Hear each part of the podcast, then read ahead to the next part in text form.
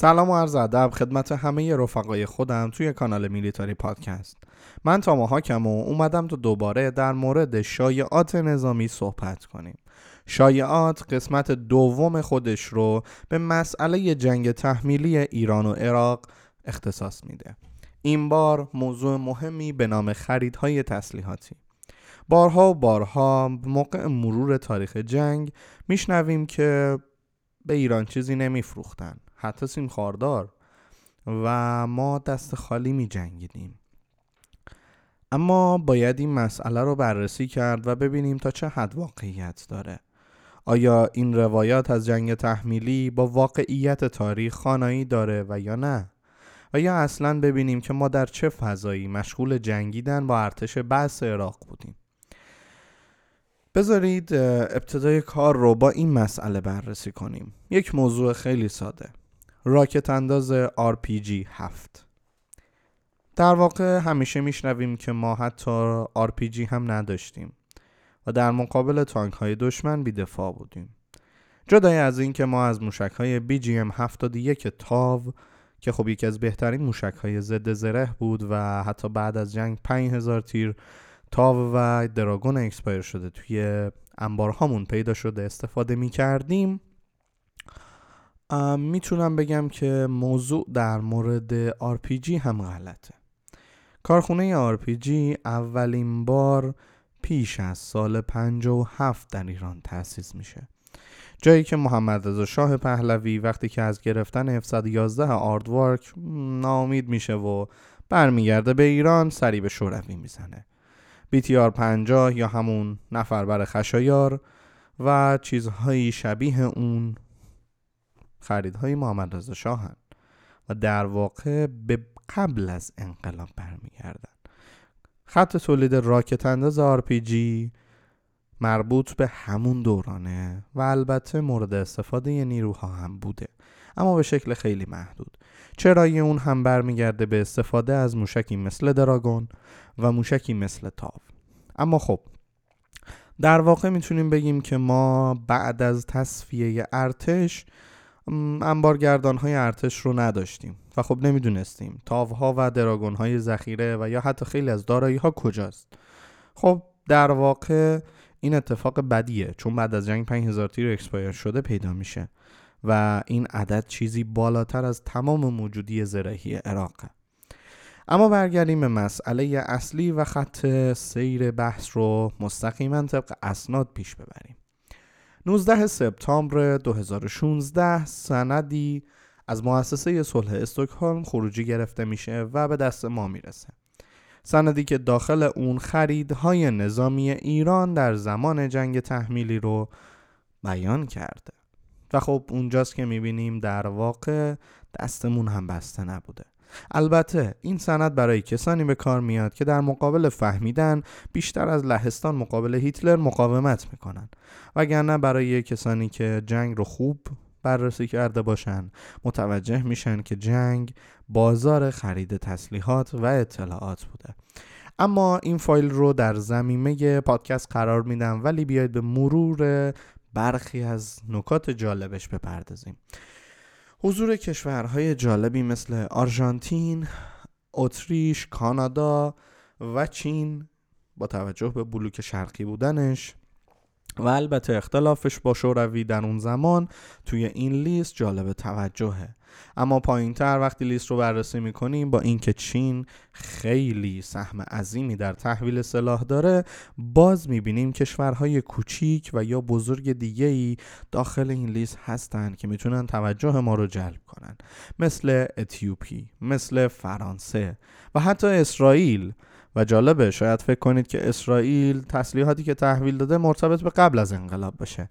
اما نه اتفاقا برعکس. تسلیحات همگی متوجه میشن به تاریخ میانه جنگ ایران و عراق. یعنی سال 1985 تا 1986 موشک های سایدوایندر L و M برای جنگنده های ایران و BGM 71 تاو. که خب توی تعداد بالایی هم وارد میشن. اما ایتالیا، ژاپن، لیبی، هلند و کره شمالی هم که خب به عنوان گاو پیشونی سفید توی این لیست قاعدتا هست. پاکستان، کره جنوبی، خود شوروی و در نهایت هم سوئیس، سوریه، انگلستان و ایالات متحده. اما نکته ای که همین میون چشم من رو گرفت بحث شورویه. شوروی 1986 تا 1989 شروع به تحویل بی ام پی یک بی تی آر 60 و استرلاب ایران می‌کنه که این در سیاست جنگ ایران و عراق معنای مهمی میده. معنای اون پشتیبانیه که داره از عراق انجام میشه. شوروی به عنوان شاخ شمشاد بلوک شرق و ریاست کمونیست در منطقه به دشمن عراق کمک می‌کنه. اما خب این مسئله برای اینجا جالب توجه نیست و به نظرم باید توی پادکست و در مورد تاریخ جنگ اون رو ببینیم و خوب در موردش بحث کنیم. اما یه نکته جالب دیگه که می‌خوام اینجا بهش بپردازم تحویل هایی که ایالات متحده انجام داده. به غیر از موشک هایی که تقریبا میشه گفت موشک های پدافندی هستند و البته تعداد محدودی هم موشک تاو یک سری موشک به خصوص هم از دست آمریکایی ها به ایران می‌رسه. موشک هایی به نام فونیکس که برای همتون آشنان. اما با یک تفاوت که این‌بار block تحویلی اونها تفاوت داره. فونیکس های block 60 و فونیکس های block یا مارک 60 یک فرق عمده با فونیکس های تحویلی ایران داشتن. فونیکس های مارک 46 که تحویل ایران شده بودن فقط از روبروی جت می‌تونستن روی اون قفل کنن. و از پهلو یا پشت سر این توان هدفگیری از اونها گرفته می‌شد و نمی‌تونستن موثر باشن. و عمده موشک های فونیکس هم بعد از به اتمام رسیدن موجودی موشک های کوتاه برد یا بگم مثل Sidewinder و Sparrow ایران توی برد های پایین شلیک شدن. و در واقع فونیکس جایگاه خودش رو توی جنگ ایران عراق به عنوان یک موشک BVR نداشت و خیلی محدود توی اون فضا استفاده می‌شد. اما اینجا جای جالبیه که توی مک فارلین فونیکس های block 60 به ایران می‌رسن. فونیکس هایی که می‌تونن از پشت جت lock کنن اون را هدف قرار بدن باتری بهتری دارن و اطمینان پذیری بالاتر. اما این فضا فضاییه که در موردش خبرهای ضد و نقیض وجود داره. یکی میگه توی جنگ ایران-عراق هیچی به ما نمیفروختن اما مکررا داریم آثار و علائم و بازمانده های از اون دوران رو می‌بینیم که هیچ کس باورش نمیشه. و هیچ کس هم شاید قبول نکنه که جنگ ایران و عراق ملغمه ای از درگیری سیاسی و نظامی در منطقه خاورمیانه بوده. جایی که آمریکا بعد از مینریزی کور دریایی ما و البته اتفاقات سفارت پشت عراق بلوک شرقی رو می‌گیره. و خب فرانسه هم همینطور. و یا حتی آلمان. و از اون طرف شوروی. میاد و یهویی وسط دعوایی که محور اون رو یک بلوک شرقی قرار میده به ما تسلیحات میفروشه. اینجا جاییه که تاریخ جنگ سرد در دل خودش گفتمانهای زیادی داره. اما برای من شاید این موضوع جذاب باشه ولی نمی‌خوام اینجا بهش بپردازم. موضوع اصلی که می‌خوام اینجا ازش نتیجه گیری کنم اینه که ما توی جنگ تحمیلی در واقع خیلی از امکانات رو داشتیم. اما به علت بلایی که بر سر ارتش آوردیم و استفاده ناسحیح از تسلیحاتمون یعنی مثلا دادن خیلی از ادوات مهم به دست افراد بدون تخصص صرفا به خاطر اینکه قابلیت حمل پتوی بالایی داشتن میشه گفت باعث شد که ما نتونیم توی جنگ خوب از داراییمون نتیجه بگیریم. ما در زمانی که پهلوی از اینا رفت و انقلاب کردیم ارتش روبراهی داشتیم. و این دید اشتباهه که ما چیزی نداشتیم با دست خالی و بدون فروش تسلیحات جنگیدیم. در واقع ما لشکرهای زرهی فوق‌العاده‌ای داشتیم. ادوات ضد زره فوق‌العاده‌ای. حتی یگان بالگردی محشری هم داشتیم. و نیرو هوایی که نمیشه روش حرف زد. اما خب به بلخ گنه کرد آهنگری به شوشتر زدن کردن مسگری. حزب توده میاد و کودتای نقاب رو علم می‌کنه. و کودتایی که داخل پایگاه هوایی انجام میشه ادامی هاش رو لشکر زرهی به گردن می‌گیره. و اینجا جاییه که خوب می‌بینیم یک دست نفوذگر نمی‌خواست اجازه بده تا ما درست بجنگیم. پس در واقع ما خیلی چیزا داشتیم. خیلی امکانات. خیلی هم تجهیزات باقی مونده. و حتی این در این میون هر جام کم آوردیم خریدیم.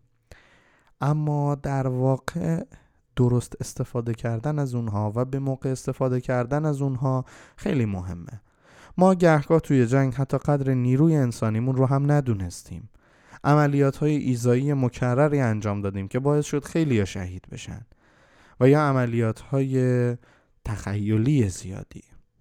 مثل زمانی که بسره بعد از هدف قرار گرفتن با بمب ناپالم و البته فضای خیالی استقبال از ما داشت می‌رفت که میدون جنگ بشه. و در واقع جنگ تحمیلی جایی بود که دست شرق و غرب تلاش می‌کرد تا ایران رو به زمین بزنه و دوباره اون رو در میون منطقه به مستعمره یکی از طرفین تبدیل کنه. اما خب این اتفاق افتاد یا نیافتادش رو کار ندارم. می‌خوام این شایعه رو از ذهنتون پاک کنید که ما در جنگ تحمیلی با دست خالی جنگیدیم و چیزی به همون تحویل نشد. ما تسلیحات خوبی داشتیم یگانهای خوبی هم داشتیم. آموزش دیده های خوبی هم داشتیم. اما خب حوصلمون سر می‌رفت و یکی دو تا رو ادام می‌کردیم و سه چهار تا از کشور فراری می‌دادیم. و زمانی که جیک جیک مستونمون بود فکر زمستونمون نبود. و بعد از اون هم هر جایی کم آوردیم برامون تسلیحات آوردن و عدد این تسلیحات سر به فلک می‌کشه و هیچ کس نمی‌تونه منکر بودن این تسلیحات و رسیدن این تسلیحات به ایران بشه. امیدوارم این پادکست براتون مفید بوده باشه. تاریخ جنگ رو بیشتر بررسی می‌کنیم اما نه در قالب شایعات. پادکست بعدی ما ممکنه در مورد قرارداد یا بهتره بگم نامه 598 باشه. ابهاماتی در مورد اون هست که باید برطرف بشن و اون رو به بحث می‌ذاریم و از نظرات شما هم لذت می‌بریم. اما امیدوارم تا اینجای کار از این پادکست نسبتا طولانی لذت و برده باشید نظراتتون رو برام بنویسید و یادتون باشه فایل زمیمه این پادکست رو به دقت بخونید. ممنون از همراهیتون دوستتون دارم شبتون بخیر.